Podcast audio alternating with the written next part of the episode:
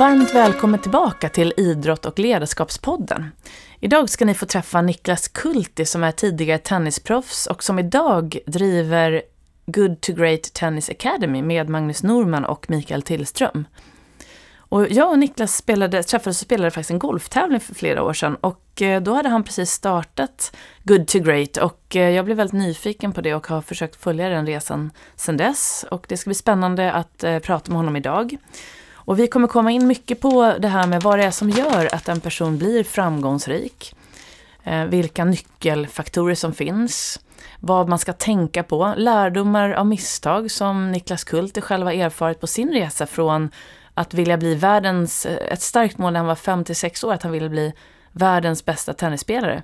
Och hur den resan gick, vad han lärde sig på vägen, både framgångar och eh, lärdomar och misstag som sagt.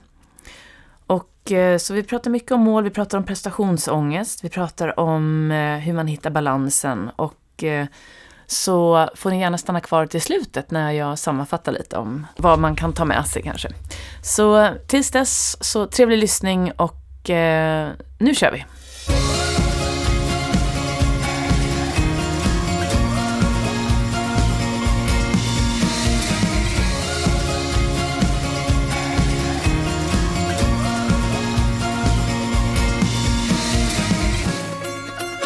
Då är ni varmt välkomna tillbaka till Idrott och ledarskapspodden. Idag har jag med mig Niklas Kulti som är tidigare professionell tennisspelare, han har haft stora framgångar både i singel och dubbel och tävlade bland annat som tennisproffs på ATP-touren 88 till 2001. Han rankades som världens bästa juniorspelare 1989 efter segrar i bland annat Australian Open och Wimbledon. Och dessutom nådde han finalen i US Open. Kulti vann som senior tre singeltitlar och spelade i ytterligare fyra finaler. Och som bäst rankades han som nummer 32 i singel, det var maj 93. Och i dubbel vann han 13 ATP-titlar och spelade i ytterligare 12 finaler.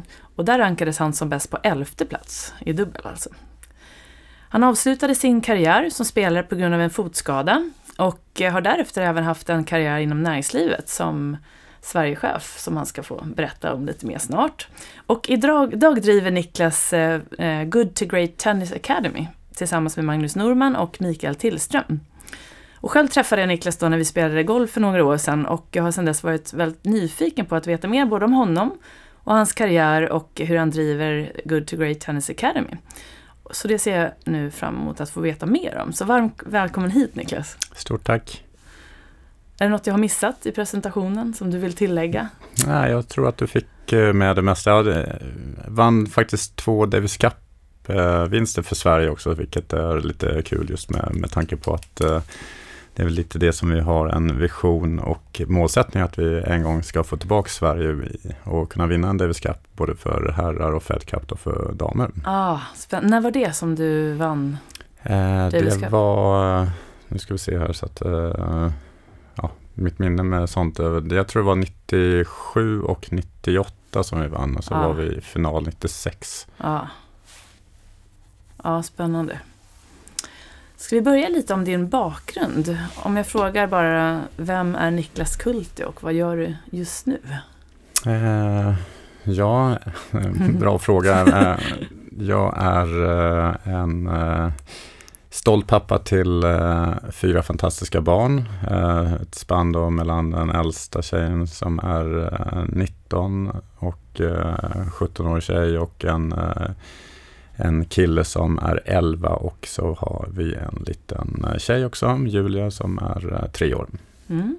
Eh, sen eh, en eh, idrottsälskare och eh, tycker om många idrotter och brinner verkligen för det och framförallt då kanske för tennis som är min, eh, min stora passion i livet. Och det är väl lite mm, ja, min bakgrund jag har ju varit då i många, många år som junior och spelat. Sen var jag proffs på ATP-touren och sen på grund av en skada så fick jag lägga av. Så då, ja, då var det rätt tufft ur många aspekter. Men då hade jag nästan ingen kontakt med tennisen under ett par år. Ehm, och eh, sen hittade jag det här suget igen och nu tycker jag det kanske låter konstigt men jag tycker det är fantastiskt kul att titta på tennis och stå på banan och utveckla andra människor. Både juniorer och eh, äldre spelare och då motionärer och sånt. Så att eh, ja, får man se en utveckling så får jag en liten kick av det. Mm. Bor du i Stockholm? Jag bor i Bromma jag och mm. eh, både uppvuxen i Kungsängen. Eh, sen eh, bodde jag några år i Monaco och sen flyttade jag hem till Sverige och eh, eh bodde i Bromma då, närheten av min klubb som är Salk då, som jag representerar. Mm. Spelar du någonting själv idag? Ja, det är lite, ja, ibland det går lite stötvis, ibland så är jag med och, och tränar lite med eh, våra juniorer och eh, eh, spelar lite träningsmatcher mot dem. Eh, och sen är det vissa perioder som är ganska intensivt med eh, eh, andra grejer inom jobbet. Med, vi håller på att bygga en tennisanläggning i Danderyd nu. Så mm. Det tar mycket av min tid upp till det. Så det blir lite väldigt intensivt i vissa perioder och eh, lite glesare ibland. Mm.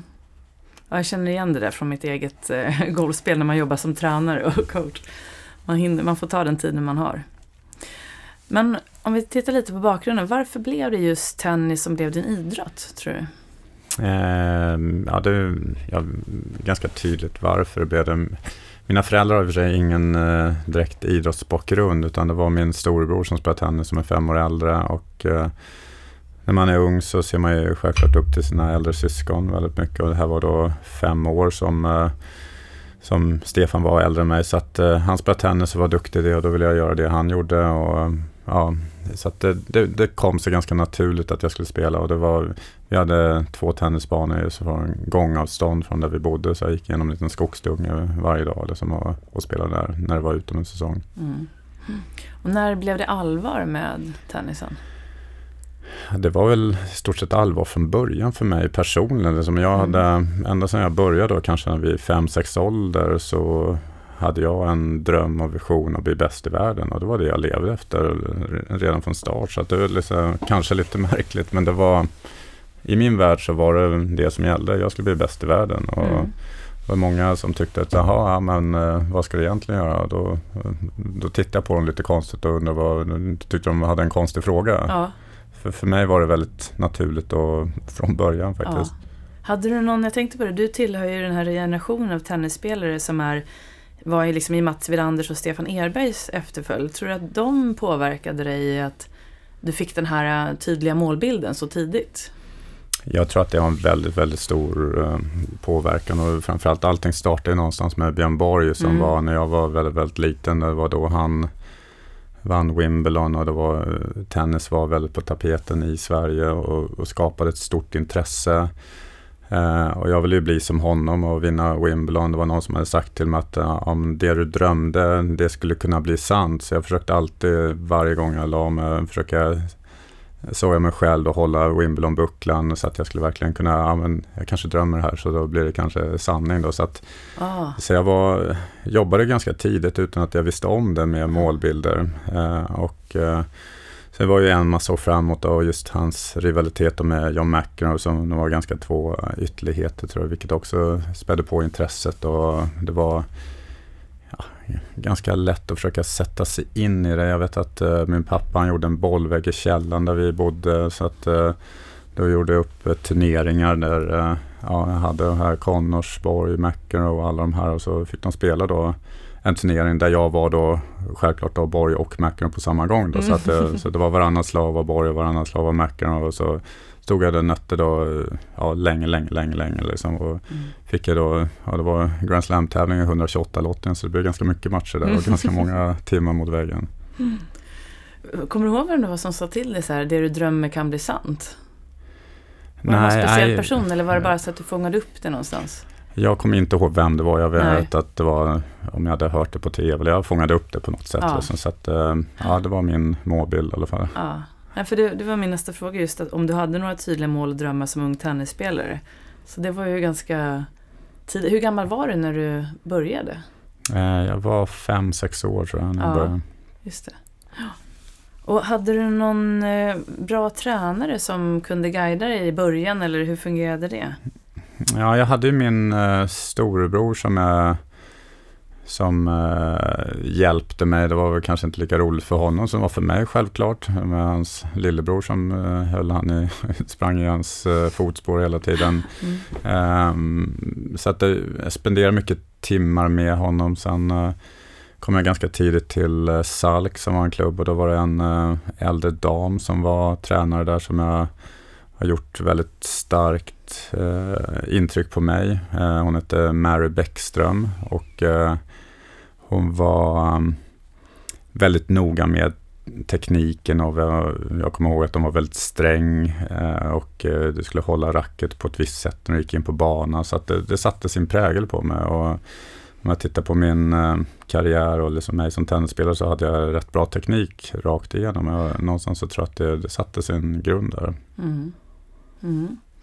Eh, vad tycker du att dina styrkor var som tennisspelare? Ja, det var väl, jag slog eh, väldigt hårt. Jag, var, jag kunde slå från både forehand och backhand. Jag hade väl ingen direkt svaghet utifrån slagen. Jag hade eh, ja, ganska bra serve och ja, vollen var kanske inte så bra från början. Den utvecklades och blev bra i slutet av karriären. Men mm. Eh, så det var väl att jag kunde slå, egentligen slå winners från hela banan då, men eh, ja, mina svagheter var då just att jag var stor och inte rörde mig så pass bra och eh, var väl kanske tvungen att slå först då hela tiden så att jag dikterade hela tiden poängen. Ja, okay. Var det, någon, var det då den tränare du hade, var det då Mary som egentligen lärde dig eller var det, spelade du mycket med andra tennisspelare? Och lärde på så vis? Eller? Ja, men jag, jag, spelade jättemycket och tävlade mycket. Sen ja. eh, Mary Bäckström var ju bara egentligen med i tennisskolan. Så gick man över då till, um, ja, till klubb juniorträningen. Så där uh, har jag haft en del tränare. Men den som jag spelat överlägset mest med min storebror då, Stefan mm, som uh, har betytt mycket. Mm. Uh, så att sen ja, var ju självklart att jag jag var ganska tidigt duktig så att jag fick mm. spela med de som var äldre hela tiden. Mm. Eh, vilket eh, var rätt tufft för en liten knatte att gå in och spela med de som var både två, tre, fyra år äldre mm. hela tiden. För det var på den nivån jag var. Mm. Och de tyckte det var mindre kul att, att det var en liten, eh, ja, en liten juni som kom där och spelade med dem. Så att det var, jag blev någonstans härdad i det mm. tror jag. Det var, det var lite småtufft när man tänker tillbaka på mm. det. Det var liksom inte någon nära kompis som jag fick träna med. Mm. så att, men det var, jag hade min målbild hela tiden klart för mig. Jag spelade mycket tävlingar och det gick bra för mig. Mm. Så jag var väl lite av en uh, barnstjärna med att jag hade mycket framgångar. Mm.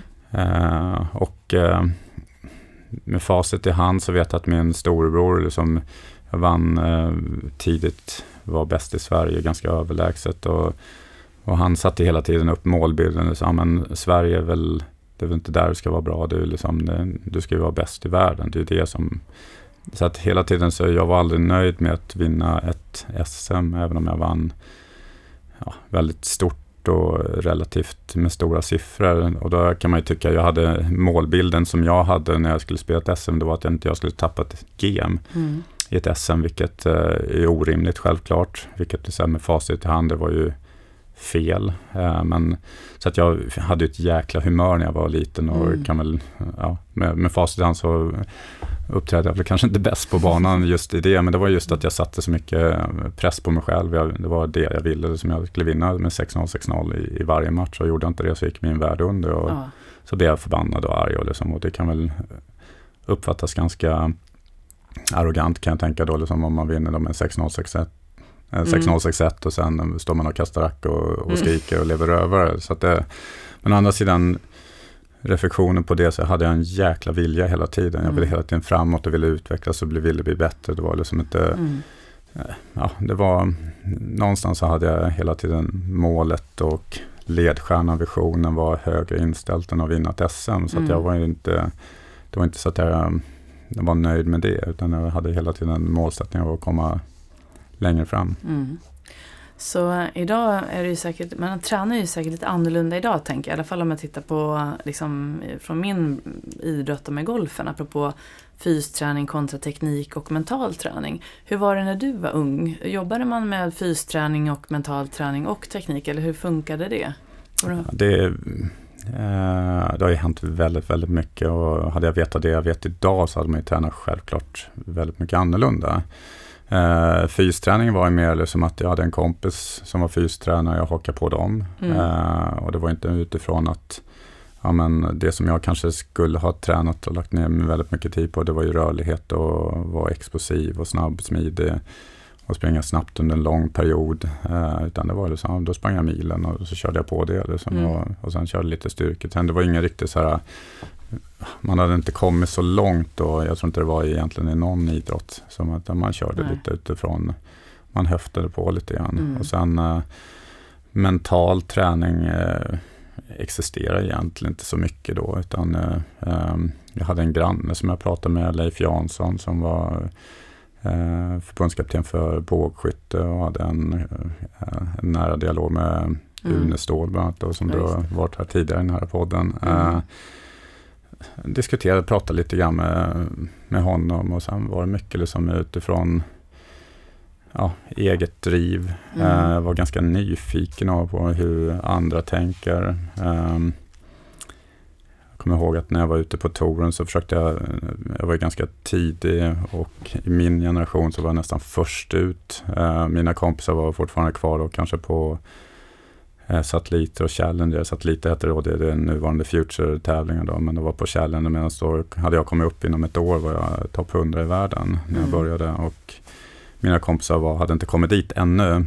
Eh, då fick jag umgås mycket med eh, Villander och dem och de var otroligt generösa och snälla och ödmjuka som, eh, ja, som tog sig an mig. Jag fick träna med dem det var ju otroligt stort för mig att komma dit. Jag var skitnervös. Mm. Kommer ihåg eh, första tävlingen i Indian Wells som jag åkte dit och då eh, ringde Mats Villander upp mig på rummet och, då var jag ensam, jag hade ingen tränare med och eh, som frågade liksom om jag ville komma med och, och träna med honom och jag höll ju på ja, ja, jag blev nervös och glad på samma gång. Men det var liksom verkligheten. De var, de var otroligt generösa med att ta in nya spelare och var, var mm. fantastiska personer på många, många sätt. Liksom. Mm. Och det var alltid ja, frågade och som visat intresse genuint. Så att det, de har verkligen betytt mycket, den äldre generationen med Nyström, Wilander, Edberg och hela de, de mm. killarna. Så det, de var viktiga för mm. oss som kommer underifrån då. Mm.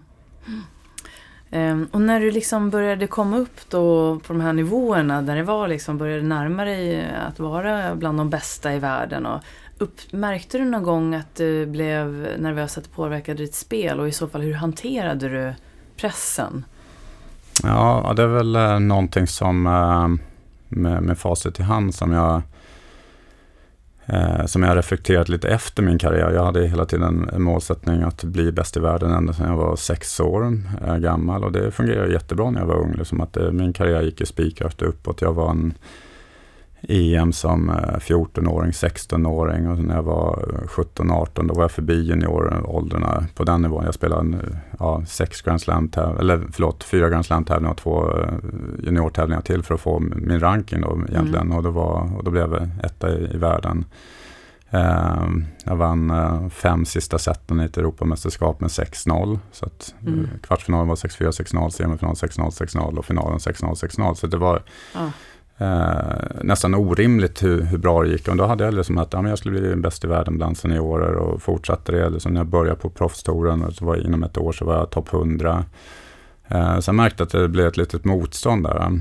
Eh, för jag kunde gå till en kvartsfinal i en Grand Slam junior egentligen utan att spela bra för det var att folk hade sån respekt kände jag.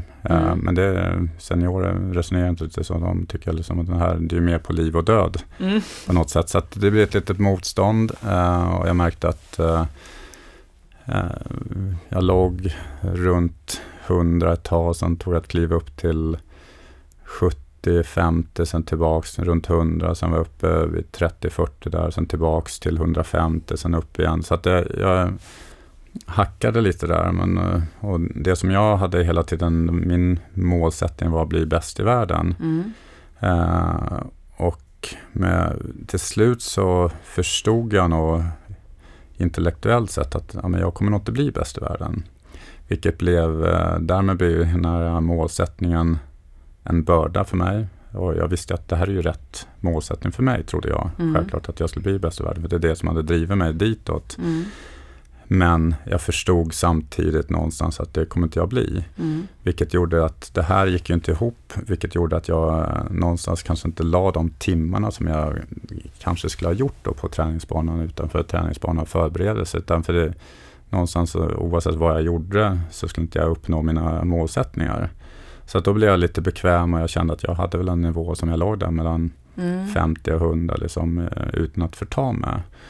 Så nu med facit i hand så hade jag ju reviderat min målsättning för att någonstans kunna pusha mig ännu längre. För jag, även om jag kom 32, vilket jag är stolt över, Mm. eh, så vet jag att jag hade mer i mig, Ja. bättre kapacitet än så.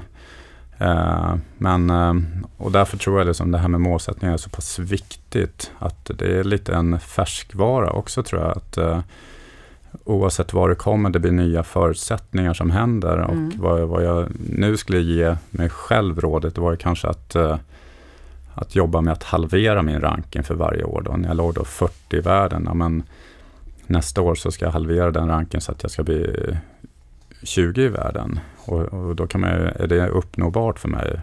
Ja men det är det ju faktiskt då kände jag. Liksom. Och då hade jag kunnat lagt ner den tiden som jag var och då skulle jag, om jag blivit då 20, då skulle man kunna gå ner till 10 etc. etc, etc. Mm. Mm. Eh, och sen självklart så tar det ju stopp någonstans. Så, Mm. eh, men det är väl någon, en lärdom som jag hade tror jag, gjort idag. För då hade man kanske sökt sig vidare och varit mer nyfiken på hur kan jag pusha mig själv så att jag blir då exempelvis då bland de 20 bästa i världen. Och Mm. hur ska jag göra då? Söka nya vägar. Utan Mm. Nu blir jag lite bekväm. Eh, någonstans förstod jag att ja, men det här, jag kommer inte bli nummer ett i världen men jag har ett ganska bra liv ändå. Eh, men det blir ju, någonstans blir det också en börda för jag känner mig hela tiden misslyckad. Just det. Vilket är också lite så konstigt att du är bland de absolut bästa i världen både singel och dubbel och känner ändå misslyckad. Ja. Så det, är, det är lite tufft och det är ju någonstans, eh, visste inte bättre då. Nu har man lite mer erfarenhet och det är inte så jäkla lätt när man är där. Och, eh, som idrottsman eller kvinna så tror jag man är ganska utsatt i sig själv med, man har egentligen alla har ett jäkla driv. Eh, och det är inte så lätt att hantera det heller. Och Nej. i den positionen, framförallt som kille, så är det inte så lätt att prata om de här sakerna heller. Om du Mm. vet inte, ja men du tror att det är bra och så här ska det vara och nu byter man hopp och kör. Mm. Ehm, så jag tror liksom en, en dialog med då ett nätverk runt sig och erfarna personer som kan se sådana här grejer. Jag har gjort jättemycket misstag på min väg men jag har gjort en del rätt också. Liksom, Mm. och, det, och det samlas på en del erfarenheter. Och, och sen om man tittar, det är så den filosofin vi har i vår akademi. Då. Vi, vi är några eh, tre duktiga spelare som har hållit en bra nivå, som har gjort våra fel, vi har gjort våra, Eh, våra rätt också. Så vi har några som har gått med den längre akademiska vägen och vi har en samlad erfarenhet på saker. Så vi, vi kan fånga upp en hel del saker också. Sen är självklart vi är inte några utbildade psykologer, det är inte det jag säger. Men jag tror mycket på den här dialogen med spelare för att kunna påverka. Vad är det som händer och hur tänker du när du står 40 lika, 5 lika i avgörande? Eller som, vad, vad är det för tankar som du har? Mm. Och då kan det dyka upp mest galna tankar Mm. som man vet är fel, men trots allt så är den där. Mm. Och hur hanterar du det och hur får du nycklar till det? Och Mm. egentligen, och, och det är många yngre spelare som vet att det är fel och då kanske man inte vågar riktigt säga det. Men om man då har en, en tränare som har faktiskt varit på en ganska hög nivå som har säger, ja men så här tänkte jag, jag vet att det är helt Mm. fel. Och då känner man igen sig vissa Mm. saker. Så, att, eh, så- så jag tror, och vi har ju den filosofin att vi tror mycket på att lära känna människan och liksom det Mm. finns någonting och ha en ständig utvärdering just ifrån den här målsättningen. Målsättningen tror jag är väldigt, väldigt viktigt för det kan driva dig väldigt hårt men det kan också bli en, en börda för dig. Ja men exakt, jag tänkte på det för att jag, jag jobbar ju som coach och mental tränare och fram, både åt eh, icke-golfare och golfare men jag har en, eh, en tjej som jag jobbar med och när man sätter upp ett mål från början, det, det, det svåra är just att det här målet behöver vara lite djärvt så att du får motivationen och så men ändå rimligt och ibland Mm. vet man ju inte. Så att på den här resan pratade jag faktiskt med Anette Norberg här förra veckan om vad hon tyckte om när man börjar märka att man inte kommer kunna nå sitt uppsatta mål. Och vad gör man då i det läget? Både för jag frågade i, min roll då som coach men också i, i från hennes erfarenheter hur man gör i det läget. Och hon sa, det, det, då får man sätta upp ett nytt mål. Så att man inte bara, det är ju så lätt att det blir den här som du nämnde, att man liksom blir, går i försvarsställning och tänker, ah, ja det spelar ändå ingen roll. Men liksom, och då kanske man backar istället och slutar jobba sådär hårt. Men om man då reviderar målet och tittar, okej okay, det kanske var lite för djärvt. Nu märker jag, men okej, okay, det kanske inte blir då, det kanske blir senare. Men just nu, då får jag backa på det här målet och kanske ändra om det. Och då tror jag att, precis som du säger, det behövs ha någon utifrån som kan hjälpa en och liksom, liksom vad ska man säga, uppdatera målen lite då och då. Mm. För att det är väldigt svårt liksom att sätta det där 100% från början. Absolut. Eftersom som du sa, det är en färskvara. Ja, men det är lite det. Vi försöker jobba att man, man ser över det här och kanske en gång i halvåret. Ja, det. det kan ju vara skador som eh, som kommer så att du inte kanske har tränat då på ett halvår. Ja, men är det rimligt att den förra målsättningen, ja, men det är precis som vi är inne på, det måste ju vara nåbart. Sen kan det ju vara att en, en person eh, pratar mycket om prestation, eh, det kan ju också vara processmål och det kan vara utifrån vad man själv kan påverka och det kan vara resultatmål som är lättare att mäta. Så att det är lite, gäller att ha en liten fingertoppskänsla som vad, vad är det för person och så mm. därför tror jag inte det finns ingen egentligen något samma recept för alla, för alla är ganska olika och unika och alla har olika egenskaper och förutsättningar och, mm. och då mm. måste man just anpassa det efter varje mm. individ. Jag tänkte bara för att återgå lite till ditt spel här med erfarenheter av att spela i lag kontra individuellt spel. För du har ju både spelat dubbel och singel. Um, och uh, vad är den största skillnaden tycker du att spela individuellt kontra att spela i lag? Eh, det är, eh, ja det är ganska mycket. Det som, om man tittar på tennisspelare så var jag, la ju väldigt mycket fokus på singelkarriären i början, det var den som gick bäst. Eh, och så jag kände ofta som man spelar dubbel eller spelar lag i Davis Cup till exempel, då blir det, det blir lite extra energi. Mm. Just man var inte bara där för sig själv, utan du var även där för din kompis och blev lite så här delad eh, både börda och glädje. Så att, eh, jag tyckte att jag tyckte det faktiskt var roligare att spela då dubbel eller lagsammanhang då, för det blir någonting extra. Mm. Eh, sen vet jag att det individuella har verkligen format mig som person. Just att man, du är ensam med vad du gör, både good and bad så att säga. Att, uh, du får uh, ta eget ansvar och vad det, allt vad det innebär. Um, vilket är också Eh, en, en resa att göra. Så jag tror just den kombinationen, både individuellt och lag, tror jag är fantastiskt. Just mm. att ha. Och tennis är ju mestadels en, en individuell sport, men det är även då eh, element då som med dubbel och eh, då mm. spelar Davis Cup då för, för ditt land och för dina kompisar och dina kom, ja, familj etc. Mm. etc. Så att, Uh, ja, men, summa summarum så tyckte jag nog det var lite roligare faktiskt att mm. spela dubbel och spela då Davis Cup mm. för, för Sverige. Mm. Ja, det är fantastiskt att kunna få göra både och i sin idrott. Annars kan det vara så att man har en individuell, individuell idrott mm. och, eller så spelar man i lag. Men att det finns möjlighet att välja båda. Det, ja, absolut. Det är nog det är liksom två av de bästa världarna ihop. På ja, men det blir det. Du, just i en uh, ja, individuell idrott, då är det mm. upp till dig själv. Som är du Presterar du dåligt så då syns det ganska klart och tydligt mm. och presterar du bra så ja, men då vet du vem det är som ligger bakom det. Mm. I ett mm. lag så kan du gömma det på ett annat sätt. Mm. Vilket jag tror ja. Är då när man kommer då som individuell idrottare i ett lagsammanhang så har du med dig det. Liksom att du vill ta ansvar och du vill vara där. Du vill vara den som, ja, mm. som uh, tar för dig så att säga. Mm. När du ser tillbaka på din karriär, vad är liksom den största framgången som du brukar tänka på?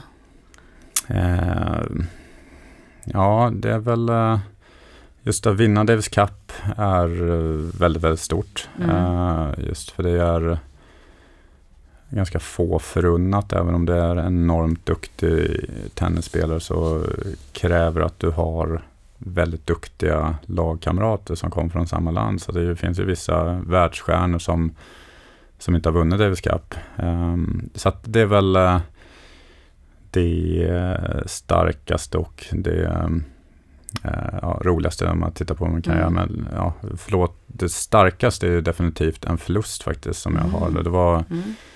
Det var en Davis Cup-final 96, mötte Mm. Frankrike och eh, där jag fick spela femte avgörande match för att Stefan Edberg, han hade stukat foten och så fick jag vara reserv för honom. Mm. Eh, och eh, får då kramp i, i slutet av fjärde set och eh, hela femte set så har jag kramp från höften och allting neråt. Mm. Vilket eh, det är fullsatt i Malmö så att publiken är helt eh, extas. Eh, Mm. Och just om eh, att, inte, att du har kramp och inte kan springa så var jag tvungen att chansa och, och serva bra. Och sen gick jag på knock och spelade otroligt bra. Men, och går upp då så att jag har tre matchbollar i, då, i världsfinalen. Men dessvärre då så förlorade jag den matchen. Mm. Eh, och det visade sig att det sporteventet var det event i Frankrike som hade flest tittare på tv det året. Så att det var Oj. enormt smärtsamt och det är det värsta jag varit med om. Men samtidigt är det det starkaste och det är många som kanske kommer ihåg just mig för det och det är en förlust, vilket känns lite märkligt Ja, också. Men, men Ja. Ja, så det är ju kanske när idrott är som, eh, ja, som värst någonstans. Men ändå mest exalterande och häftigt och upplevelse. Så att det, det, ja, jag kommer ihåg att statsministern Göran Persson var där på läktaren och stod Ah. liksom upp och, liksom och, och skrek. Och det, var ett jäkla tryck. Ja. Eh, Så, att, eh, Shit vad coolt. ehm, så det var en fantastisk upplevelse men också absolut den värsta upplevelsen i min tenniskarriär också. Men vad gjorde du? Jag blir alltså, nyfiken på när du känner att du har det där matchboll för vinst eller du vet när du kommer och så har du en boll kvar och så kommer den där pressen. Hur, hur upplev, vad tänkte du på då? Hur kunde du hantera pressen i det läget? Jag kunde inte hantera pressen eftersom jag förlorade. Men, fast men du just då- också ja, jag. ja, men mm. mycket vad man gör egentligen, att man försöker bara analysera liksom hur ska göra nästa boll, liksom Ja. här och nu, liksom glöm bort. Försök i den mån det går att eh, ta in vad som Mm. händer, ta in vad du gör, liksom vad, om jag vinner den här bollen, vad händer då? Om jag förlorar den här matchen, vad händer då? Liksom, du måste vara här och nu. Mm.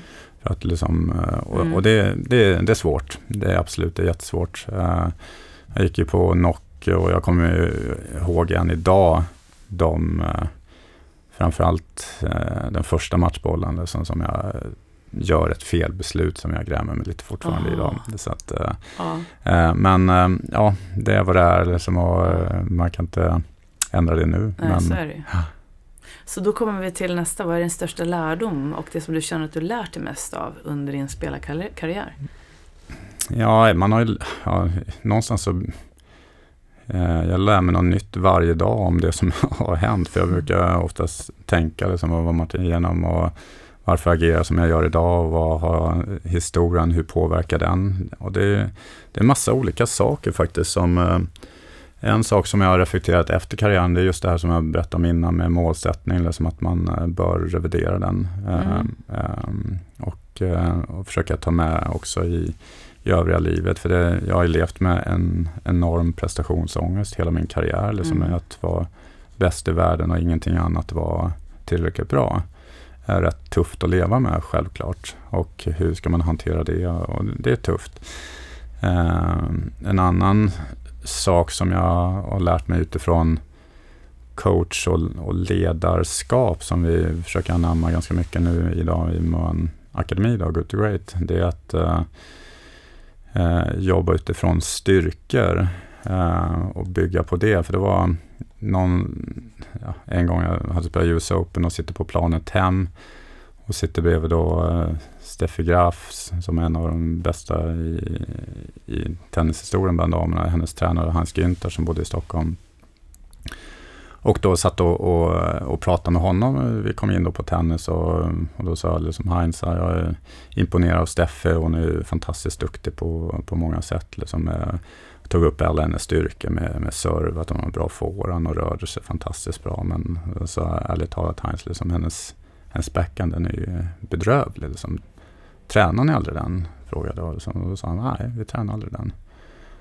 Och då tänkte jag, liksom, det var ju märkligt. Liksom. Mm. då, någonstans i min naivitet, var jag yngre, så får jag, ja, ja men damtennis, liksom, det, det är väl vad det är. Då. Och lite senare då så tränade jag med eh, Stefan Edberg. Och, eh, och Stefan då, så pratade jag med hans dåvarande tränare Tony Picard efter den här träningen. Liksom, och, och, och verkligen var all cred till Stefan, en fantastisk person på alla sätt och verkligen ambassadör då i, och vänlig och trevlig och som tennisspelare som hade en bra serve och världens bästa volley, rörde sig fantastiskt och backen var grymt bra. Men så sa Tony, så ärligt talat, hans, hans forehand, den suger liksom så här. Tränar ni aldrig den? Nej, vi tränade den. Mm. Vilket då ställde då, då kommer jag ihåg den här, vad Heinz sa också. Mm. Och så frågar jag varför. Liksom. Ja, men det är precis som du säger, liksom, att han har världens bästa vollen och bra backhand och bra serve. Det är, det är där han ska spela, så vi tränar bara hans styrkor. Mm. Och jag gick ju tillbaka då med uh, och frågade Heinz Güntert också. Liksom, och då var så, ja, men det är precis som du säger, hon har en bra form, det är så hon ska spela. Hon har alltid självförtroende. Och, och, uh, och det är det som är fokus, vilket gör att det är lättare att hitta sina linjer i sitt spel. Vad är du bra på? Mm. Och då har du fokus på det du är bra på snarare än att det du är dålig på och det är det du hela tiden tränar. Mm. Vilket jag tror är lite generellt sett i, i, i, Sverige, att man lägger fokus på det man är dålig på och då tränar man det och så kommer man in i matchsituation och så springer man och tänker, bara inte hamna i den här situationen. Och det är ganska givet att hamna i den situationen. Så att eh, det är väl någonting så som eh, när vi jobbar inom företaget, när vi bygger företag så frågar vi oss själva vad är vi bra på? Ja. Vi ska göra det vi är bäst på och då blir det självklart mycket roligare också. Och då mm. får man mer energi till jobbet. Mm. Eh, när vi jobbar med våra ungdomar så så pratar vi mycket liksom, att de ska veta vad de är bra på. Mm. Liksom, och, och, det är lätt att säga att jag har en bra forehand, men man kan bryta ner det ganska mycket. Liksom, ja, men var någonstans i banan, på vilket sätt har du en bra forehand? Mm. Är det när du går runt eller när du är pressad eller mm. på en hög boll eller en slice eller en vinklad? Eller, och hur då kommer den här situationen så att du kan börja bygga upp poängen utifrån dina styrkor. Mm. Och då är det mycket lättare liksom, att hitta din spelidentitet. Mm.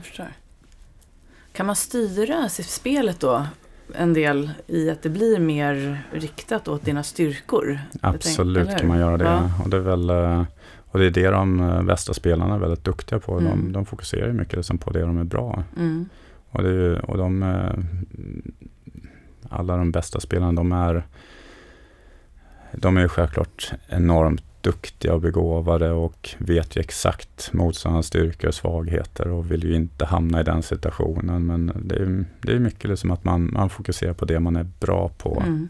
Mm. Eh, vilket är, eh, ja, det är ganska, när man tänker efter, är det ganska givet och ganska enkelt. Men det, ja, det är ingenting som jag fokuserar på mig under min karriär. Eller jag fokuserar på att jag vill spela på det här sättet. Så det blev ganska naturligt då, framförallt när jag mm. var yngre. Då. Jag ville inte vara den som var sprang och fick försvara mig, utan jag hade mina styrkor. Då, då, då spelade jag så. Men eh, även i jobbsammanhang, eller som att man, ja, man vet vad man är bra på. Ja. Och då, ja, och då ja. är det, det är så lätt att hamna i, i det andra. Att ja, men jag, ja, det här är min svaghet. Och ja, att man blir lite ja, få lite sämre självförtroende. Har man starkt självförtroende, ja, men då, mm. då blir man mycket bättre i, i alla avseenden. Mm. Ja, exakt.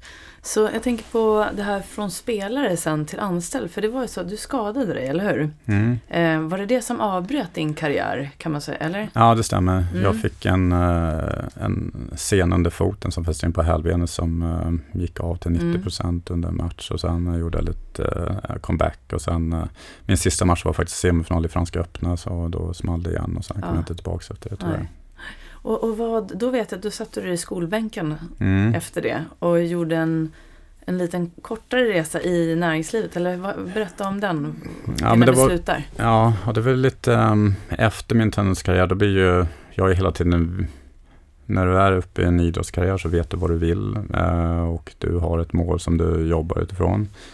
Uh, sen när den karriären är slut så, ja, vad har du då? Jag menar, jag har ingen lång utbildning akademiskt etc. etc. Då är det helt plötsligt ganska ensam. Mm. Och då kände jag att jag ville sätta mig i skolbänken och bygga en grund någonstans. att eh, ja, Om jag börjar jobba någonstans så vill jag veta, jag vill vara, jag har ganska höga eh, ambitioner och krav på mig själv och då vill jag kunna leverera på det. Och eh, då var, var den enda vägen för mig personligen, då var att börja plugga. Mm. Det var ju lite osäkert också. Jag visste inte, nu var det ganska länge sedan jag hade pluggat innan det. Kommer det här fästa? Liksom, och jag kommer kanske vara äldre än de andra som sitter och pluggar och hur kommer det fungera? Liksom, så att det, helt plötsligt är du ganska naken där med, Mm. med dig själv och vad du vill. Men samtidigt så är du enorm, jag var i alla fall väldigt, väldigt motiverad till det här och göra det. Så att, eh,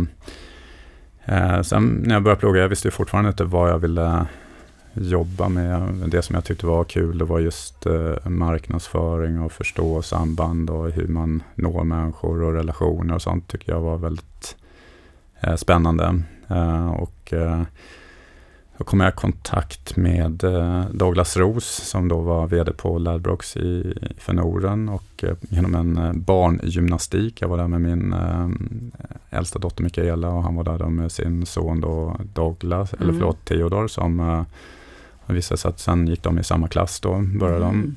Mm. Eh, men då var väl eh, på den här barngymnastiken då så var det, eh, ja, det var vi som två stycken som började skratta då när det var någon, eh, någon kille som ropade lite könsord och grejer liksom, och då Mm. kände vi här, men det här är nog rätt rolig kille. Så, så började vi prata, sen någonstans ledde det ena till den andra, just att jag hade berättat att jag eh, pluggade då, jag var lite intresserad av att komma ut i näringsliv och liksom, och, Ja, till slut så fick jag gå upp då till en intervju då på, hos honom då på företaget. Så började jag jobba där och eh, jobbade först med CRM och sen jobbade med sponsring events och sen Mm. var jag då Sverigechef då på Ladbrokes. Mm. Och när var det? Var det?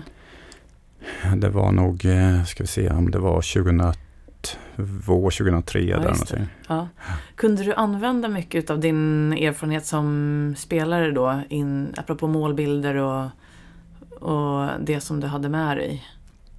Ja, eh, jag tror det kom lite faktiskt senare när jag kunde liksom ta till det här med målbilder. Och liksom, I början var ju allting väldigt nytt. Mm. Eh, man vill, man är lite osäker, liksom, vad kan jag? Och, eh, Mm. men sen ju mer ansvar man fick och ju mer målbilder satte jag upp och drevs mycket från det.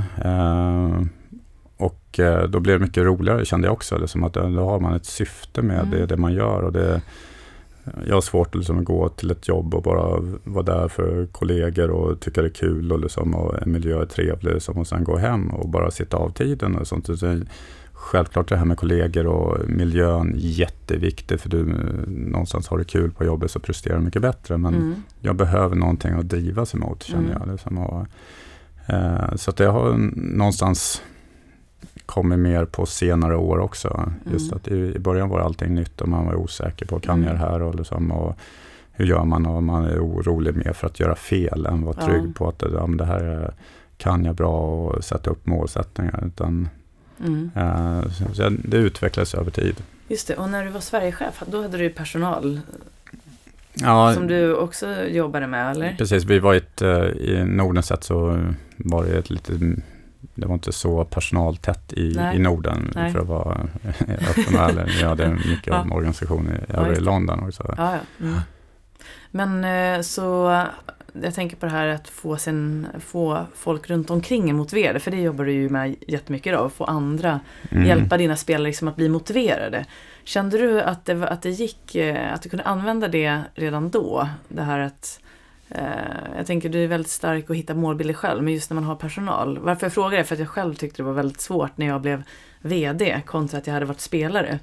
Mm. Det var lätt när jag var spelare, då var det tydliga mål, man skulle dit, man hade någon tävling. Men när jag blev VD och hade lite personal och så fick jag, mitt mål från styrelsen var liksom, här är din budget, 25 miljoner.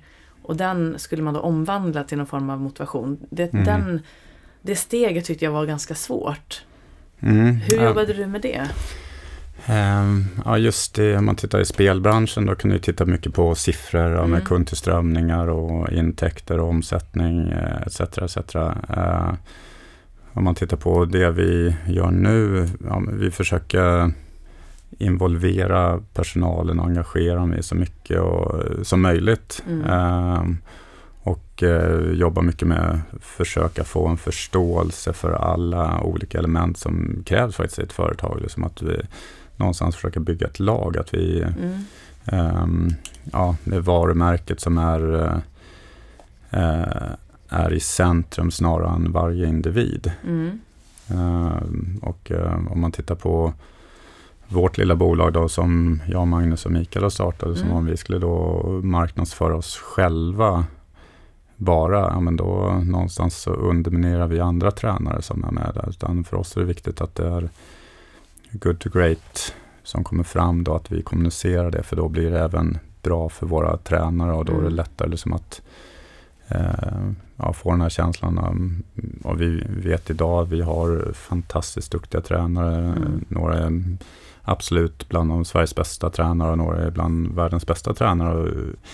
Och, det är de vi vill eh, lyfta fram och de är jäkligt duktiga. De behöver och förtjänar verkligen eh, sitt ljus eh, Mm. för omvärlden också. Och det är, någonstans är det kanske lätt att lyfta fram då ja, just att det är, eh, ja men ta som Magnus som är en fantastisk tränare som då förra året blev vald till världens bästa tennistränare. Och det han gör, men ja, sen har du då killar som då jobbar med, med några yngre som är fantastiskt duktiga. Så, och den spelaren då som Stan har jobbat, eh, är idag och är, står liksom ja, som nummer tre i världen. Ja, men han har ju fått sin grund från några tränare som har gjort ett fantastiskt jobb på vägen Mm. också. Så Mm. att, eh, ja, Mm. det är många som förtjänar eh, verkligen och, och, och lite Mm. mm. cred och få stå i ljuset också. Mm. Kan du berätta lite? Jag tänkte på from, eh, här Good to Great Tennis Academy. Hur startades den från början? Det startades egentligen med, um, gå tillbaks när vi var på touren, uh, så var vi, uh, när vi växte upp när man kom ung så var det alltid en juniortävling andra veckan i Grand Slam-tävlingarna och då fick man då nöjet att spela då med Stefan Edberg och Villander och tränade. De var framme då långt i de här Grand Slam-tävlingarna. Och mm, min generation, då, om vi var framme andra veckan i en Grand Slam-tävling så anammade vi samma sak då med de yngre som kom. Eh, och sen helt plötsligt så märkte vi att det var inga svenskar som ens var med och tävlade i Grand Slam-tävlingarna. Mm. Då undrade vi liksom, vad varför? Ja, men då Mm. hade inte de tillräckligt bra ranking. Och då började vi undersöka mer hur gick det i EM och då var det så här, de förlorade första omgången eller andra omgången hela tiden. Och då började vi prata internt på, um, på touren att ja, men någonting eh, måste göras här. Då gick vi ihop då alla svenska spelare på touren faktiskt och, donerade pengar till Svenska Tennisförbundet för att då ska få tillbaka den här eh, hela generationen. Mm. Eh, varav eh, dessvärre så eh, ledde inte det till så mycket eh, just då. Utan, men den här tanken och de här um, eh, intresse för svensk tennis bestod ju då, vi frågade men hur, hur ska vi göra? Och då började vi prata om att eh, Magnus drev det ganska mycket med att vi borde bygga ett eget tenniscenter. Mm.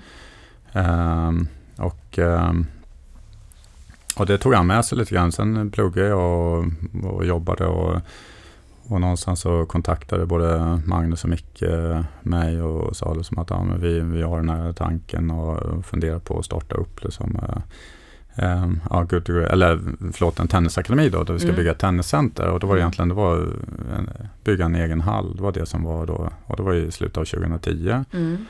Och ehm, då saknade jag tennisen ganska mycket eh, utifrån det jag gjorde och tyckte att ja, men det här låter ju skitkul. Eh, så det var egentligen ett, eh, så då sa jag upp mig bara pang bom eh, och uh, Micke Tillson sa upp sig från sitt jobb och Magnus sa upp sig då från uh, tränare Robin Södling. Så vi hade, allt vi hade var egentligen en, en dröm om att få tillbaka svensk tennis och ett vitt Mm. papper. Mm. Vi hade inga finansiärer, vi hade inga sponsorer, vi hade ingenting då. Och då åkte vi ut på um, en kursgård och eh, skrev affärsplanen och låste in oss en hel helg. Då, liksom, och, och vi hade mycket bärande hur vi ska få tillbaka svensk tennis och, och hur vi ska göra på det här sättet. Men någonstans så förstod vi väldigt tidigt att det här måste ju ha en ekonomisk bärighet och hur Mm. gör vi det? Och så bygga ekonomi i det här hela och, eh, och någonstans då eh, få då näringslivet engagerat i, i svensk tennis framtid och, och juniorer och hälsosamma ungdomar och, ja, och ge dem möjligheterna. Det var, var där det började någonstans. Mm. Så har vi egentligen jobbat utifrån att bygga en egen anläggning sedan slutet av 2010 och nu är nästan framme där med Mm. att eh, den kommer stå klar nu eh, i Danderyd nu i januari nu, nästa år. Ja, fantastiskt. Och den kommer heta Good to Great. Ja, den kommer heta Catella Arena och, det Catella. Ja. eh, och det är då Good to Great Tennis Academy då som eh, kommer vara den.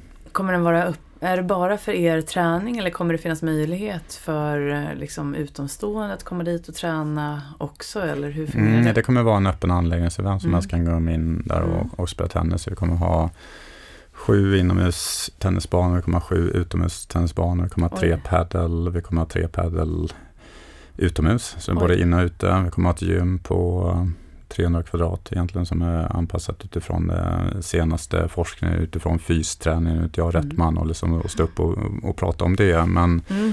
Eh, då har vi duktiga fystränare som, är, som jobbar med det. Mm.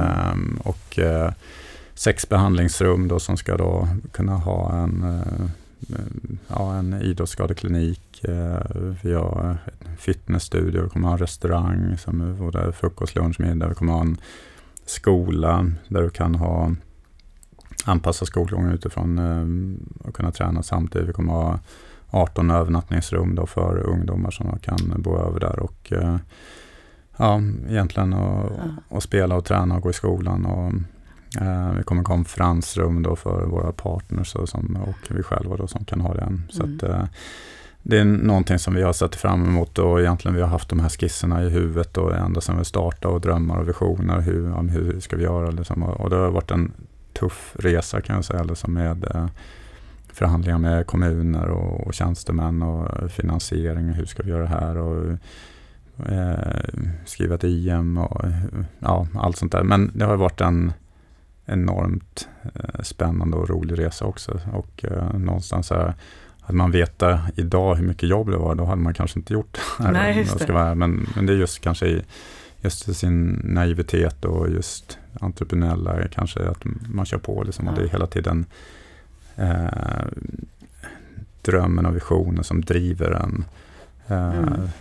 Snarare än att man tänker på ekonomin. Eller då hade jag tänkt på ekonomin då hade jag inte hoppat av och sagt upp mig till ett blankt papper. Så. Nej. Nej, men jag tror att naivitet är en förutsättning för att våga göra det där eh, sista steget och hoppa ut. För att Ja. eh, om man frågar sig för mycket vad som kan gå fel så att säga. Eller Ja. man, då, då är ju vi tillbaka till det där att man ser problemen istället för möjligheterna. Precis. Så att jag tror att det är, det är nog bra att ha en gnutta naivitet Mm. ihop med den här drivenheten. Ja, det är en väldigt bra absolut. kombination. Ja, exakt. Som, man hör ju om de uh, lyckosamma fallen. Kan- Ja, just det, precis. Alla har de där miss, misslyckandena Ja, också. det finns säkert de också. Men de har du ju berättat om också. Ja, Det är ju lärdomar. exakt. Men eh, det där låter ju fantastiskt spännande. Man vill bara dit och spela. Mm. Direkt ja, när du berättar Ja, du är välkommen. Ja. Vad heter det? Jag tänker på Idag då så spel, du, vi, vi har fått höra om din karriär och hur du har lyckats och både liksom nycklar till framgång och lite lärdomar och misstag. Och när du jobbar med spelare idag, vad tycker du är viktigast eh, hos en spelare för att lyckas idag? Ja, det finns ju en äh, gammal framgångsformel som är äh, talang äh, gånger attityd plus miljö. Eller om det är talang plus miljö gånger attityd. Och det är lika med framgång. Och det, det är väl eh, attityden är överlägset viktigast. Det är som att du kan ha eh, jordens talang men du blir ingenting för vad du egentligen tävlar mot. Och det finns ju, du är inte ensam om att vara talangfull i världen utan Mm. det finns ju många i Sverige. Det finns desto mer ute i världen och de lägger ner enormt mycket tid. Så att egentligen Mm. ha alla de här pusselbitarna ihop. Men har du just attityden och viljan och då har du oftast en karaktär också. Så vi Mm. vill ju gärna ha en karaktär Mm. snarare än eh, det är just de här eh, talang, talangerna som inte riktigt gör jobbet. Det, det, ja, det brukar i längden inte Nej. eh, ja, håller hela vägen så att säga. Just det, så, så vem får träna hos er? Hur, om man vill komma och träna på Good to Great och så är man, är det mest juniorer? Det är där ni liksom, för ni vill ju bygga så att säga tennis-Sverige. Så Mm. om man vill komma till er, vad, vad behöver man göra? Ja, man gör en ansökan egentligen Mm. och, ja, och då mm, tar vi in, vi tittar lite på resultat, hur de är och vi för oss, vi pratar med, med spelare och, och lite så här och just eh, ja, ambition, talang och vilja och ja, förmåga och attityd. Och det är det egentligen vi utvärderar ifrån helt Mm. enkelt. Mm. Och hur många kan ni ta in? Hur många får träna samtidigt? Ja, nu är vi begränsade för nu har vi ingen boende. Nu är vi, hyr vi eh, tennisbanan ute i Järfälla. Mm. Vi har mm. ingen boende så vi har väl, eh, om man tittar på internationellt så har vi snitt två ansökningar per dag. Mm. Uh, och vi, idag har vi egentligen sagt mer eller mindre, det är några få som vi tar in uh, ibland. Uh, mm. Och det är just för att vi vill ha bibehålla en kvalitet i vår träning och mm. ja, ge fokus på de duktiga spelarna. Men när vi då flyttar in då i Katellarena i Danderyd så kommer vi utöka då med ja, kanske en 20 spelare till. Mm. Och eh, vi gör ju det här för, eh, för svensk tennis framtid och vi vill få tillbaka det i absolut världsklass. Eh, och då kan man ställa nästa fråga då, varför tar vi då in internationella spelare som vi har eh, två killar då, Stan Wawrinka och Gemo Fisto som är bland de absolut bästa i världen. Men herrarna, vi har ja, några internationella spelare också. Men vi egentligen gör den analysen att, lite som vi var inne på, det är talang, plus miljö gånger attityd. Och eh, om man då skapar duktiga spelare som kommer till oss, som har då viljan att komma till oss, så skapar det även en konkurrenssituation. Så innan var det att vi svenskar behövde då resa utomlands för att få träna med de här bästa européerna, ja, de bästa internationella spelarna. Sen, mm. Nu har vi kommit i den positionen att nu kan vi faktiskt locka hit dem till Sverige mm. och de är här och tränar i den vanliga vardagen. För det är mm någonstans ska du göra en skillnad så är det här varje dag-träningen, det är det som skapar eh, det viktiga fundamentet. Det är inte att du kanske har ett jättebra läger eh, någon gång i, om året utan det är det här varje dag jobbet. Det är det som i mm. slutändan mm. gör resultat. Mm, och de blir som förebilder såklart för de här yngre som kommer ja, och ser absolut. Och sen blir det någonstans att mm. hur, hur bra vi än är i Sverige eller hur dåliga vi än är i Sverige så mm. kommer vi alltid få svenska mästare. Mm. Och vi, har, vi blickar inte mot Sverige, vi blinkar internationellt. Mm. Så det, är där, det är den scenen vi vill vara bäst på. Mm. Har ni fått uh, uppmärksamhet internationellt också? Så att, uh, jag menar förutom att ni får ansökningar så, jag tänker på senior, uh, liksom, seniortorerna och vet de om Ja men absolut. Ja, men det är ju, vi är väl en av de som anses vara bäst i världen av eh, akademin. Nu anser vi att vi själva har en bit kvar att eh, leverera för det. Men eh, just med takt med de framgångar vi haft på ja, Magnus har ju tillsammans med Stan Wawrinka så har de erövrat tre Grand Slam-titlar. Mm. Vi har förra året så hade vi två killar som var med i ATP Tour Finals, där de åtta bästa i världen mm. med. Och eh, sannolikt så kommer vi kanske aldrig ha två spelare representerade i ett ATP Tour Finals slutspel mm. någonsin igen. Men, så vi har väldigt mycket internationell uppmärksamhet. Mm. Det är väl kanske större internationellt än vad vi är i Sverige faktiskt. Ja men det var det jag tänkte säga för det, är där, där är det ju, det kan ju bli så ibland att det är nästan större internationellt och så hemma i Sverige så men nu med den här arenan så kan jag tänka mig att den kommer få en hel del. Ja, nu har vi en egen anläggning, en fysisk ja, plats att exakt. vara på. Precis.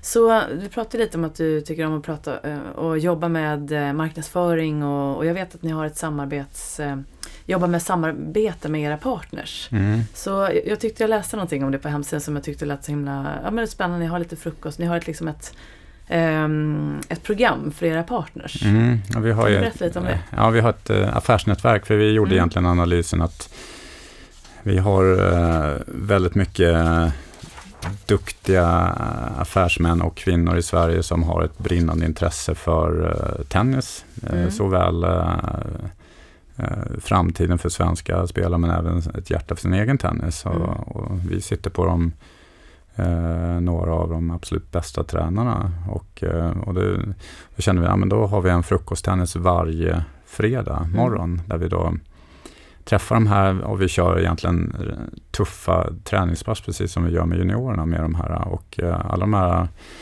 eh, män och kvinnor, killar, tjejer eh, har ju enormt driv. De är väldigt, väldigt duktiga i det de gör. Sen så att när de kommer då till tennisen så vill ju de bli bättre och mm. kämpar och sliter. Så att, eh, det är många gånger så att vi faktiskt har funderat på att ta dit våra juniorer och kolla här hur de mycket, vilket engagemang och vilket slit och vilket brinnande mm. intresse de har ja. för att uh, utvecklas och bli bättre. Eh, så vi träffar dem varje fredag, vilket gör liksom att det här nätverket träffas frekvent hela tiden, vilket gör att de börjar ja, egentligen kommunicera mer med varandra och några har startat något eh, gemensamt bolag, de börjar göra affärer med varandra och vi skapar egentligen en plattform för att, eh, affärsutveckling så att de har verkligen mm.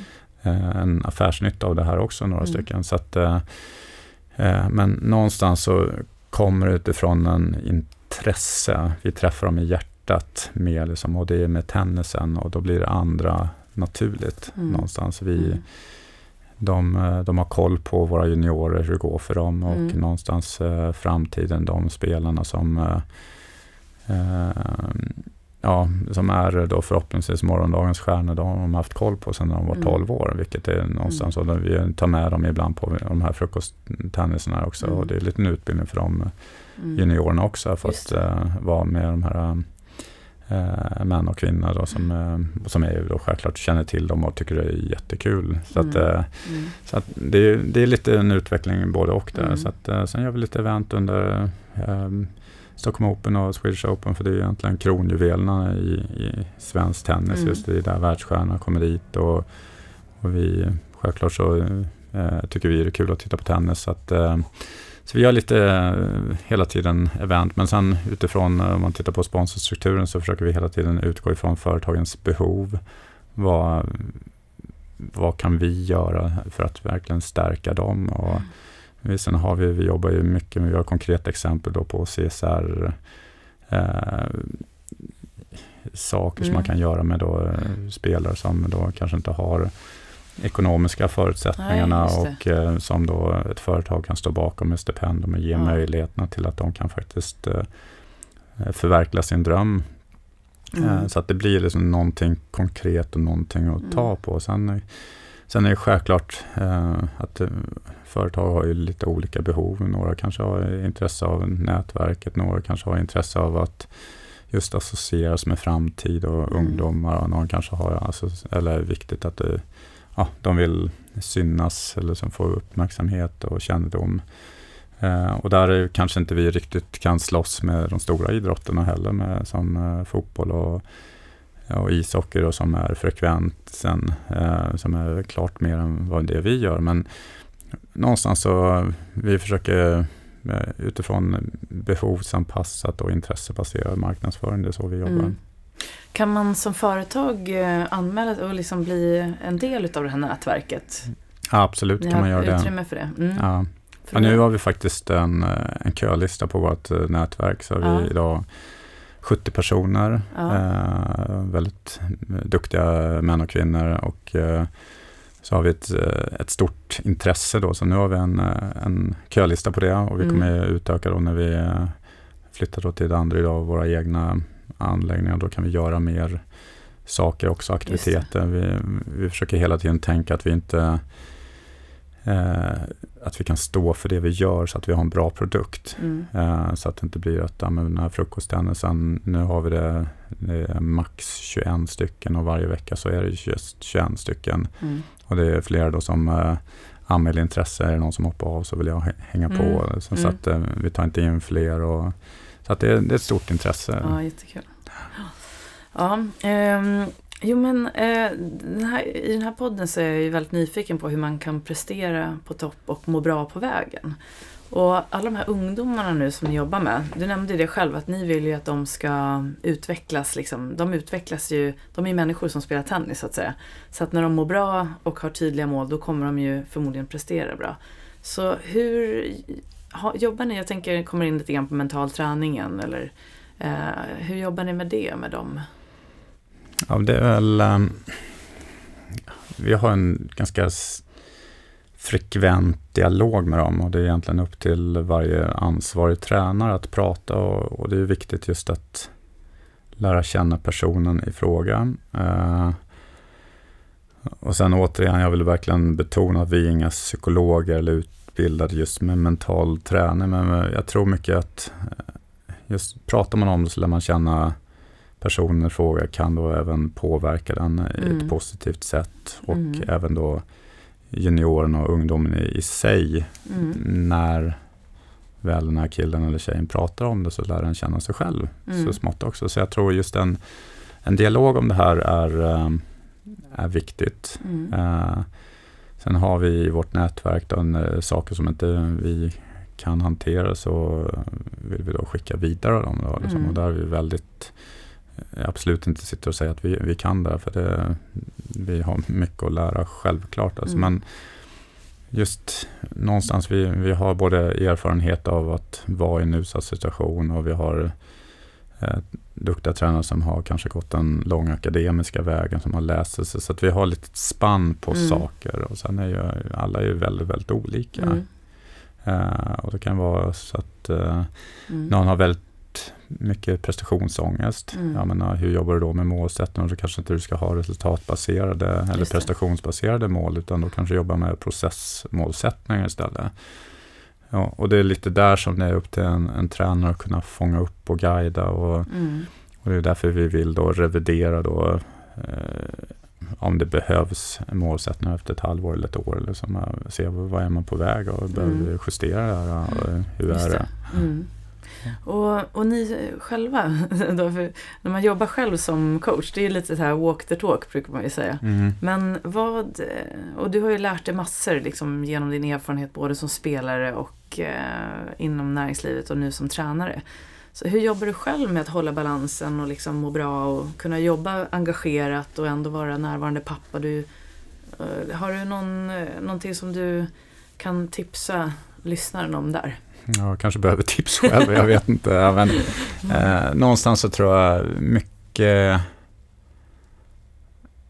eh, anspelar sig på att man ska ha roligt på vägen. Jag Mm. tycker att det är kul, men sen måste det vara nyfiken också. Självklart, jag, jag har gjort massa misstag och kommer garanterat göra massa misstag i, i framtiden också, men att du försöker fånga upp dem. Men eh, just med den här balansen mellan det privata och, eh, och jobbet tror jag är, är viktigt någonstans. att eh, Har du jobbet privat, ja men då tar du med sig det på arbetsplatsen och har du jobbet på arbetsplatsen, då tar du med det privatlivet också. Så att eh, jag tror det är rätt viktigt att vara ganska lyhörd då. Mm. och eh, Mm. någonstans så brukar jag leva efter devisen att du, du kan bara göra ditt absolut bästa.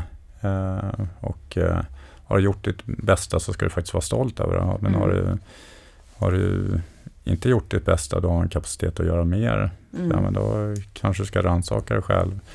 Eh, men eh, så att det är mer det, ja, det är det Mm. som får styra. Men Sen, sen är det mycket liksom att kunna eh, våga prata om det och det är någonting som jag eh, har blivit bättre på ju äldre jag har blivit någonstans. Mm. Eh, vilket är, är väldigt viktigt. Liksom att, eh, jag har en, en sambo som, jag, som pratar väldigt, väldigt mycket med, med eh, egentligen allt från eh, privat till jobb och hur man mår och, Mm. tankar och, och i- i och med det så lär man sig mycket av sig själv och Mm. man kan utbyta erfarenheter och, och det är väl lite så här eh, som jag kände från en individuell sport och en tenniskarriär som jag har haft bakom mig så är man ju väldigt jag fick väldigt mycket uppmärksamhet när jag var väldigt ung med eh, mycket framgångar, hade ett stort eh, sponsoravtal som fick mycket uppmärksamhet och jag byggde upp mycket murar kring mig själv. Jag ville inte att någon skulle kunna ha någonting negativt att, säga om mig och jag vill inte sticka ut på, på något sätt utan eh, ja, och då vill man inte blotta sig själv men ju äldre man blir så, känner man att ja, men det kanske inte är så farligt. Eh, sen är det inte att jag går och, och berättar hur jag mår till var och varannan människa men eh, därför tror jag just det här spelar-coach-förhållandet Mm. är så otroligt viktigt Mm. att då spelaren vågar ja, egentligen förklara hur man mår. Mm. Vad det är som egentligen Mm.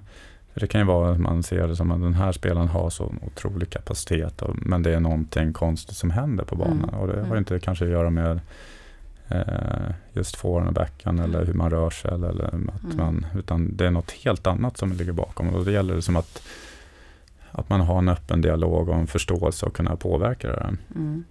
Jag var med i en podd här förra veckan själv faktiskt. Och då, då pratade vi om näringslivet kontra idrottsvärlden. Och då pratar mycket om att varje VD borde ha en caddy. Inom Mm. golfen så är ju nästan caddien den viktiga, det blir ju nästan som coachen till spelaren.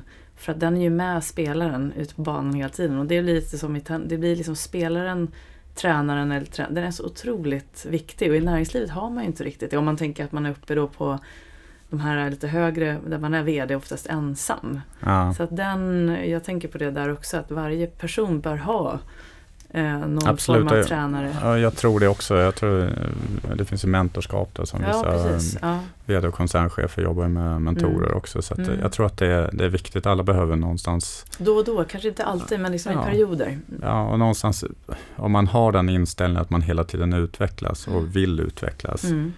eh, så tror jag det är viktigt. Eh, för jag, jag har den största övertygelsen om att man är man nyfiken och vill utvecklas hela tiden så ja, då blir livet lite roligare. Jag tror man presterar bättre också, både på i arbete och idrotten också. Mm. Eh, hu- Hur mycket betyder Magnus så mycket? Jag tänker det låter väldigt roligt att ni är tre personer som driver Good to Great. Apropå det här att, ni, att man inte är ensam och driver utan att du har verkligen ett team där också. Mm. Hur ofta träffas ni och eh, jobbar med era visioner och målbilder framåt? Ja, det är lite utmanande för både Magnus och Micke är ju ute och, och reser på touren med, med Monfils och med Wawrinka. Så det är ju, men vi, vi har en tät dialog och när vi är hemma så, så pratar vi mycket liksom om eh, hur vi ska driva företag, varför Mm. och hur och hur ska vi ta nästa steg och Mm. eh, det som händer. Och, ja. eh, sen har vi, när vi inte kan träffas så har vi en tät dialog då på, per telefon. Mm. Så att, eh, och det är väldigt, väldigt viktigt för vi har ju haft en vision när vi startade det här. Liksom att, eh, och eh, den bärande visionen har hela tiden varit att vi vill bli världens bästa tennisakademi. Mm. Då kan man väl tycka att jag borde väl ha lärt mig någonting. Alltså. Fast det var ju framgång. Du, blev, du hade ju, Exakt. det var ju bra också, Ja. eller hur? Jag tror att det, det är något eh, som jag har tänkt väldigt mycket på själv, just det här att våga ha höga mål. Vi har ju också barn. Mm. Och eh, min son vill bli världens bästa fotbollsspelare. Och då är det ju så lätt att eh, man i det läget som förälder, man vill ju att de ska ha höga mål och drömmar. Och samtidigt så vet, har man ju då den här bilden, man vet hur mycket konkurrens det är.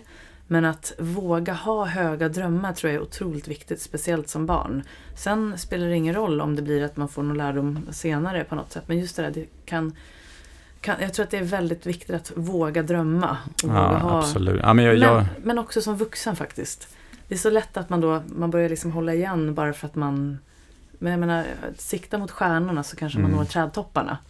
Ja, absolut. Och vi, brukar ju oftast, vi vill ha en, den här lysande stjärnan att styra mot Mm. någonstans. Och sen är det ju dela upp i olika målsättningar på Mm. vägen och, och någonstans det som jag har lärt mig, som jag var väldigt, väldigt dålig på under karriären, det är faktiskt att ge sig själv en klapp på axeln lite Mm. då och då. Liksom att, ja men stanna och det här är faktiskt rätt bra Just det. gjort. Mm. Ehm, och om man tittar på eh, hur tennistouren ser ut så är det ju liksom en ny tävling varje vecka. Mm. Eh, och då, ja, nu var det inte så att jag vann varje vecka utan jag vann tre stora tävlingar då på touren. Och precis som man har vunnit, ja, men då var det ju en ny tävling på måndagen efter. Mm. Och då kör jag igen och då är det liksom, står det där på, i första omgången och ska då mobilisera kraft igen. Mm. Eh, så att du fick ju inte riktigt njuta av om du hade de veckorna du spelade bra, vilket jag tror är rätt viktigt att eh, kunna belöna sig själv lite då och då eh, för att få egentligen kraft, för annars så blir det som ett, ett neverending maratonlopp. Just då. det, exakt. Det är ju resan som är halva grejen, eller det är väl nästan Ja. hela grejen egentligen. Ja men verkligen, man reflekterar, Mm. jag pratat med många kompisar om att eh, när var det egentligen som roligast på touren? Mm. Var det då eh, på de stora fina tävlingarna där allting är serverat och fantastiskt eh, hotell och eh, allting ligger uppdukat och då mycket uppmärksamhet när den stora scenen. Men det som återkommer det är egentligen den här resan man är just då krigar i bakgården liksom, Mm. och får den här liksom, första vinsten när man bryter igenom liksom, och man har strävan mot någonting annat. Mm. Eh, så att, ja, det är ju en liten reflektion, liksom, att det, Mm. det, är, det är fantastiskt kul också. Ja, precis. Så fortsätta sikta högt, våga sätta upp liksom riktigt, riktigt höga mål så att man har den där lysande stjärnan. Mm. Men stanna upp, belöna sig själv, möjligen revidera, eller man har ju, man har ju flera delmål. Man kan ju fortfarande ha den där lysande stjärnan. Liksom. Exakt. Men exakt. delmålen och fira dem. Ja, Ja. precis. Och unna sig det. Och unna sig det. Ja. Så jag brukar fråga på slutet här att ehm, om det är ju flera som lyssnar och om du har då en, du fick välja tre saker att säga till en ung eller kanske äldre för den delen tjej eller kille som just nu drömmer om att bli antingen tennisproffs eller kan prestera på topp. De kanske blir världens bästa ledare eller vad det nu kan vara. Vad skulle du, och, och må bra på vägen. Vad skulle Mm. du säga då om du fick välja tre saker? Eh, ja, jag tror man, först och främst så skulle jag veta att man vet vad man vill någonstans. Hitta den här lysande stjärnan det, dit du vill nå. Eh, och sen är det någonstans det som krävs för att prestera då i en idrott så är det ju någonstans leva och andas och äta just tennis i det här fallet. Då. Mm. Eh, vilket är viktigt men sen måste du också kunna lägga in vilodagar liksom, i det här. Men hitta den här lysande stjärnan, sätta upp delmål och verkligen stanna upp på vägen och, och belöna dig själv. Mm. Eh, men det, kanske viktigaste av allt egentligen att utifrån det identifiera dina styrkor, vad är du bra på och egentligen styra det du gör ut efter dina styrkor för då blir du riktigt bra på det. Mm. Ja, spännande. Låter jätte, jättebra. Ja. Vad är det någonting som du vill tillägga? Jag tänkte så här, om man nu vill veta mer, både om dig kanske Niklas Kulti eller om eh, Magnus och Micke och om Good to Great. Vart ska man vända sig då? Eh, Du kan, eh, vi har en hemsida, goodtogreatworld.com, Mm. där eh, ja, vi har, eh, ja det är den hemsidan egentligen vi har skrivit själva, alla de texterna, så att eh, är det grammatiska fel så är det vi Mm. som har gjort det. Eh, Men vi skriver lite om vår filosofi och Mm. om, om det vi gör. Vi försöker uppdatera via sociala medier det vi, som händer med våra ja, juniorer och sånt runt om i, i världen hela Mm. tiden. Eh, och Vad sen, heter Instagramkontot? Det är, eh, det heter eh, Good to Great Tennis Academy. just det. Mm. Eh, och även Twitterkontot är eh, GTG Tennis Academy. Mm. Eh, så ehm, ja, läsa mer och sen står det våra kontaktuppgifter på hemsidan också. om det. Och när öppnar Catella Arena? Eh, vi kommer, eh, tidsplanen är att, vi, att arenan kommer vara klar nu i slutet av januari. Så Mm. att eh, i slutet av januari, början av februari så öppnar vi den. Ja, spännande. Ja, du, eh, tusen tack eh, Niklas för att du kunde komma hit. Jag vet att du har mycket att göra och eh, att du kunde dela med dig av dina erfarenheter och kunskap till lyssnarna. Och eh, jag önskar er bara varmt lycka till och att eh, så hoppas jag att vi ses och att vi kanske kan spela tennis någon dag. Ja, tack så mycket, det ser jag fram emot. Tack så jättemycket. Tack.